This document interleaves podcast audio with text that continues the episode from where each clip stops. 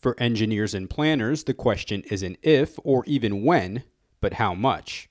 Maya Burke of the Tampa Estuary Program said the seas around the Tampa Bay area have been rising for decades, with drastic increases projected. We've measured 7.8 inches of sea level rise at the St. Petersburg tide gauge uh, since uh, we started. We first started to record sea levels um, back in 1946. But projections show that number is about to go way up.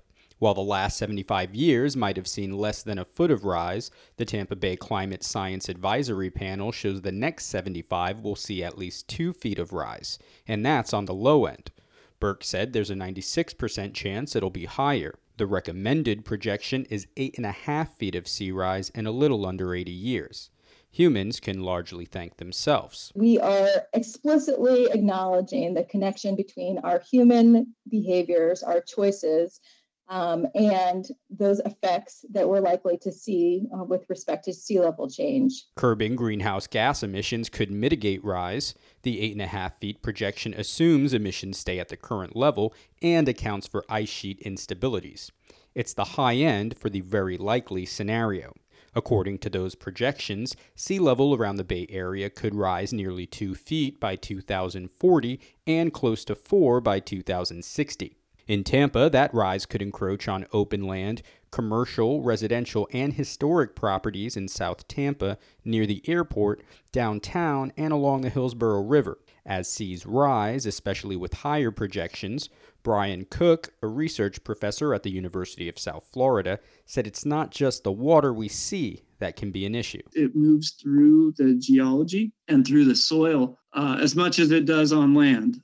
And so, um, one, one other thing to be thinking about uh, as far as impacts are increased groundwater levels. Cook said those groundwater levels can lead to sunny day flooding, where you don't even need a rain event to flood streets, and that can have devastating economic impact. A Pew Research study found businesses in an Annapolis district that saw a rise in sunny day flooding over two years lost about $200,000 a year. Tampa Bay hasn't had that problem just yet, but groundwater has already encroached on Florida's aquifer, forcing expensive desalination projects and rendering some wells useless. We're looking at what is the worst case scenario that is a viable option, so we're looking at that one. But all hope isn't lost.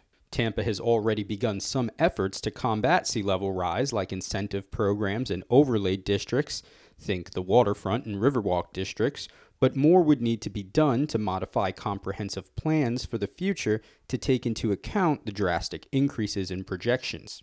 Andy Sternad, an architect with Waggonner and Ball, has been working around the country, including post Katrina New Orleans, to modify the city's engineer focused water mitigation design. That older mentality, he said, was largely based on walling off the city from the Mississippi River. Over time, it sunk the city and put it more at risk. New Orleans uh, walled city fully surrounded by levees walled ourselves in and have uh, sunk ourselves inside of that system. Now they've incorporated a live with nature approach, using the land's natural features into design. Sternad said the investment can be big, but the payoff bigger. A $6 billion infrastructure investment in New Orleans led to $20 billion of economic impact.